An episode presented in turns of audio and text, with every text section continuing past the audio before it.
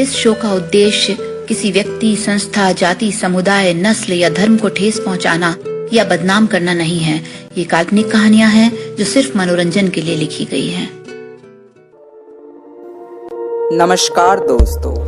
मेरा नाम है आकाश कुशवाहा और ये है मेरा शो कहानी कश्मकश वेद आकाश कुशवाहा।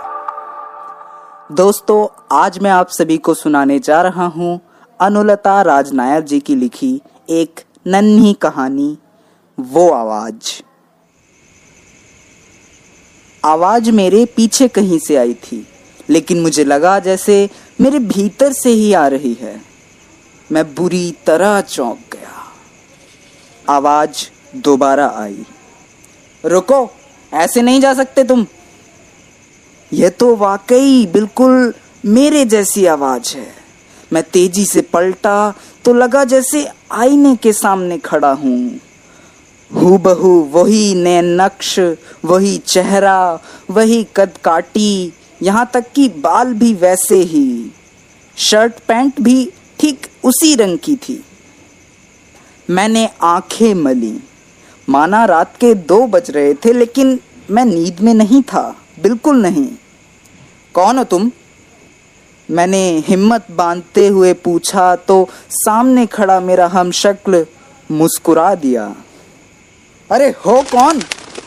मैं घबरा के चिल्लाया तो पास लगे नीम के पेड़ पर सोई कुछ चिड़िया फड़फड़ा के उड़ गईं। सड़क किनारे नाली में दुबके कुत्ते रिरिया के भौंकने लगे। लेकिन लेकिन वो वहीं खड़ा मुस्कुराता रहा। सड़क के उस पार बने बड़े से ज्वेलरी शोरूम के डिस्प्ले बोर्ड में लाइट के रंग बिरंगे बल्ब उसके चेहरे पर अजीब आकृतियाँ बना रहे थे। मेरे रोंगटे खड़े होने लगे। मुझे लगा मेरे पाँव बेजान हो रहे हैं। जबान तालू से चिपक गई हो।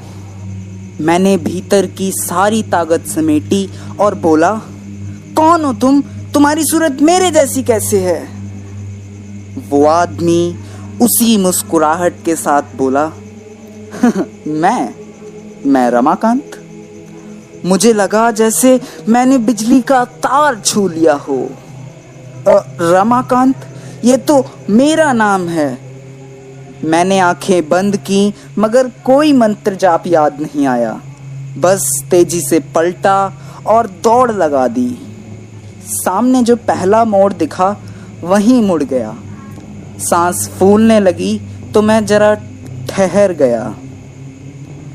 तभी पीछे मेरे कंधे पर स्पर्श महसूस हुआ और वही आवाज़ फिर से, रुको, ऐसे नहीं जा सकते तुम। मेरे हाथ में पकड़ी हुई पानी की बोतल और टिफ़िन का बदरंग झोला हाथ से गिर गया। मैं जल्दी से झुक के उठाने लगा तो उस हमशक्ल ने मेरी कलाई पकड़ ली और बोला, क्या है इसमें?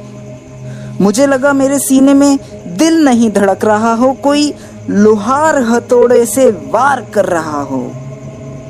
मेरे माथे पर पसीना झलक आया था और हलक सूखने लगा था।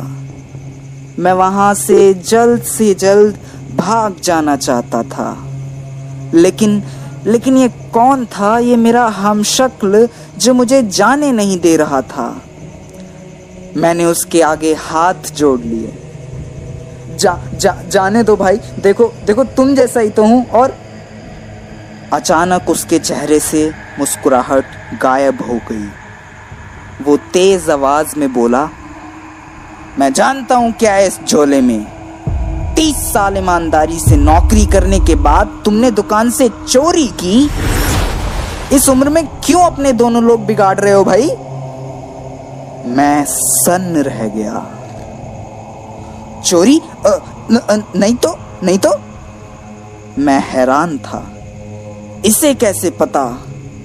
जिस गहने की दुकान में मैं सालों से चौकीदारी कर रहा था आज उसी में हाथ साफ़ कर लिया था। तंग आ गया था बारह बारह घंटे की नौकरी से। तंग आ गया था अंगत के पाँव की तरह जमकर बैठी अपनी गरीबी से। झल्लाने लगा था घर वालों की मांगों को रोज रोज ठुकराने से। पिछले पंद्रह दिन की बढ़िया प्लानिंग के बाद आज दो बड़े जड़ाऊ सेट चार कंगन और कुछ सिक्के अपने टिफ़िन बॉक्स में भरकर लाने में कामयाब हो गया था। बताओ रमाकांत, तुम ऐसे बेईमान ऐसे चोर कैसे बन गए भाई? कैसे हुए कामयाब इस चोरी में? मालिक आँख मूंद कर तुम पर भरोसा करता है इसलिए ना? मेरा सर तेज़ी से घूमने लगा। मैं लड़खड़ाता हुआ वहीं गिरने लगा कि उस हमशक्ल ने थाम लिया। उसके कहे शब्द मेरे कानों में गूंज रहे थे। बेईमान चोर। यह क्या कर रहा था मैं? कहाँ चला गया था मेरा ईमान? मालिक की शक्ल सामने नाच गई। उनका बरसों का भरोसा याद आ गया। मैंने जल्दी से खुद को संभाला और वापस शोरूम की ओर दौड़ पड़ा। सब कुछ अपनी जगह वापस रख दूँगा। कोई नहीं जान पाएगा कि कुछ देर को ही सही रमाकांत का ईमान डोला था। कोई नहीं जान पाएगा कि रमाकांत ने बेईमानी की थी, चोरी की थी। कोई नहीं जान पाएगा? नहीं। कोई तो है जो जानता है। मैं अचानक रुक कर पलटा तो पीछे कोई नहीं था। सड़क किनारे, नाली में कुत्ते एक दूसरे पर लदे सोए पड़े थे। नींद की शाखें एकदम स्थिर।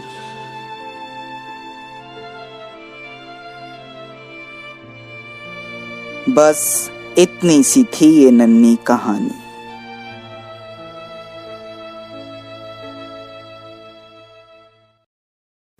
अभी आपने सुनी कहानी कश्मकश की पेशकश, आकाश कुशवाहा की आवाज़ में।